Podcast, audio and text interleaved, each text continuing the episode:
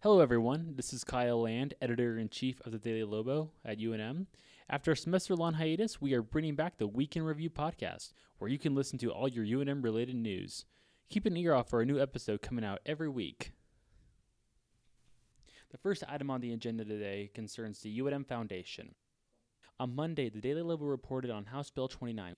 House Bill 29 requires all organizations that contribute money to government agencies to be subject to the Information of Public Records Act, or IPRA. IPRA is a transparency law that allows all government records to be available upon request. The UNM Foundation might operate freely from the university, but they still receive their operating budget from UNM. Currently, the UNM Foundation is a 501c3 nonprofit organization, which makes it exempt from all IPRA laws. If HB 29 is passed, this would change. Currently, the bill is being sponsored by Representative Abbas Akhil from Albuquerque, but has received enormous support from State Attorney General Hector Balderas, as well as the New Mexico Foundation for Open Government, a private organization that advocates for transparency in government. The UNM Foundation has been in news recently regarding former athletics director Paul Krebs and a now infamous trip to Scotland that he took as a fundraiser for the UNM Athletics Department back in 2015. In a September 2018 report, the Attorney General found that Paul Krebs had contacted his wife Marjorie regarding the $25,000 check that was supposed to be made out to the UNM Foundation to cover costs from said Scotland trip. The bill is currently sitting in the House Consumer and Public Affairs Committee. It will have to pass both the House floor and the Senate floor before it becomes state law.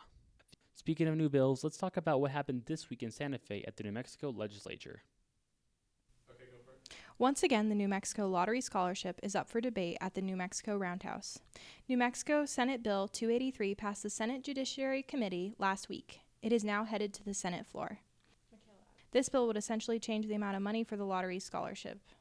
Previously, the lottery scholarship covered 100% of the tuition.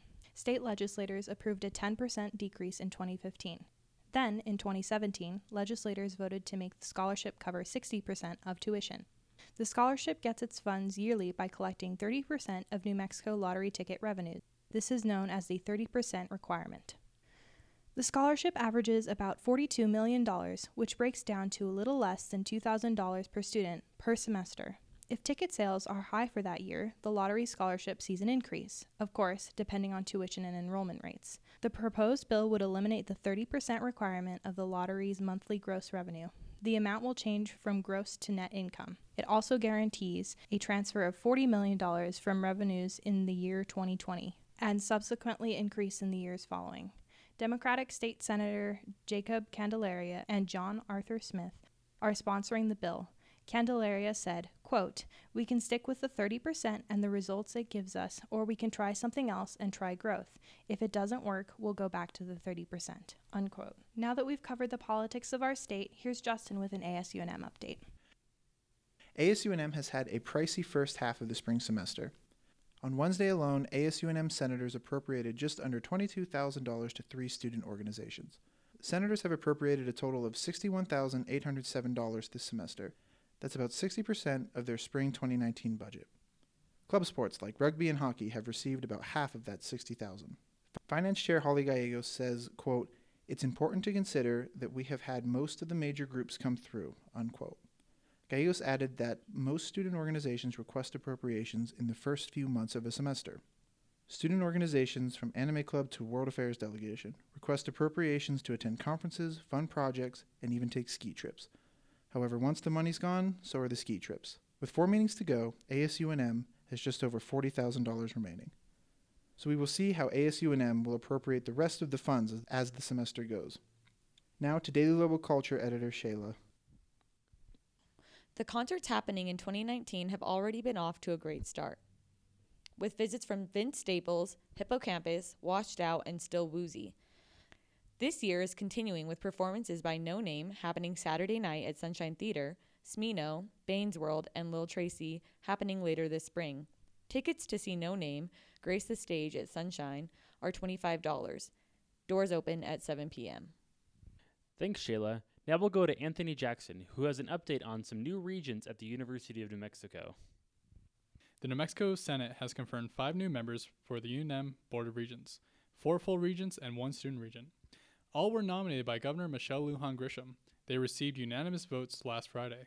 Their terms begin immediately after confirmation. There are seven seats on the Board of Regents. Lujan Grisham created several advisory committees in December to hold interviews and review candidates for the open positions. The process for selecting regents was unlike anything New Mexico politicians had seen in previous years. Lawmakers on the Senate Rules Committee say they were, quote, impressed by the candidates, unquote. Among other things, the board will be working on fiscal management and transparency. These were some of the concerns raised last year in a letter from the Office of the New Mexico Attorney General. Student Regent Melissa Henry says she believes a disconnect between the regents and the community causes transparency lapses. Only two regents remain on the board from former Governor Susana Martinez, Regent President Robert Doughty and Vice President Marron Lee. And now for this week in UNM Sports News. It's a busy time for UNM athletics. Many spring sports are coming to the end of their season this month. Softball, however, is underway with games at the Hawaii Invitational this week. The Lobos lost to Hawaii once so far, falling 2 1 on Wednesday night. The baseball team is preparing for its first home series of the year. They are getting ready to take on Niagara University at Santa Ana Star Field. Their four game starts Friday, with a doubleheader on Saturday. On the hardwood, the women's basketball team defeated Utah State on Wednesday, 74 to 56. However, the men's team lost 71 to 55 against Utah State. Both teams have a weekend bye. Their next matchups are against San Jose State. The men will play on Tuesday, February 26 at 8 p.m. in San Jose, California. The women will be hosting the Spartans at the pit on February 27th at 7 p.m. Track and Field is hosting the Mountain West Indoor Championships this weekend at the Albuquerque Convention Center. The competition began Thursday and runs through Saturday.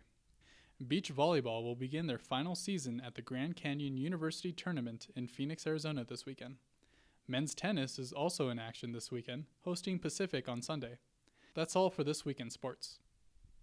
From all of us at the Daily Lobo, thank you all for listening and stay tuned for next week's episode.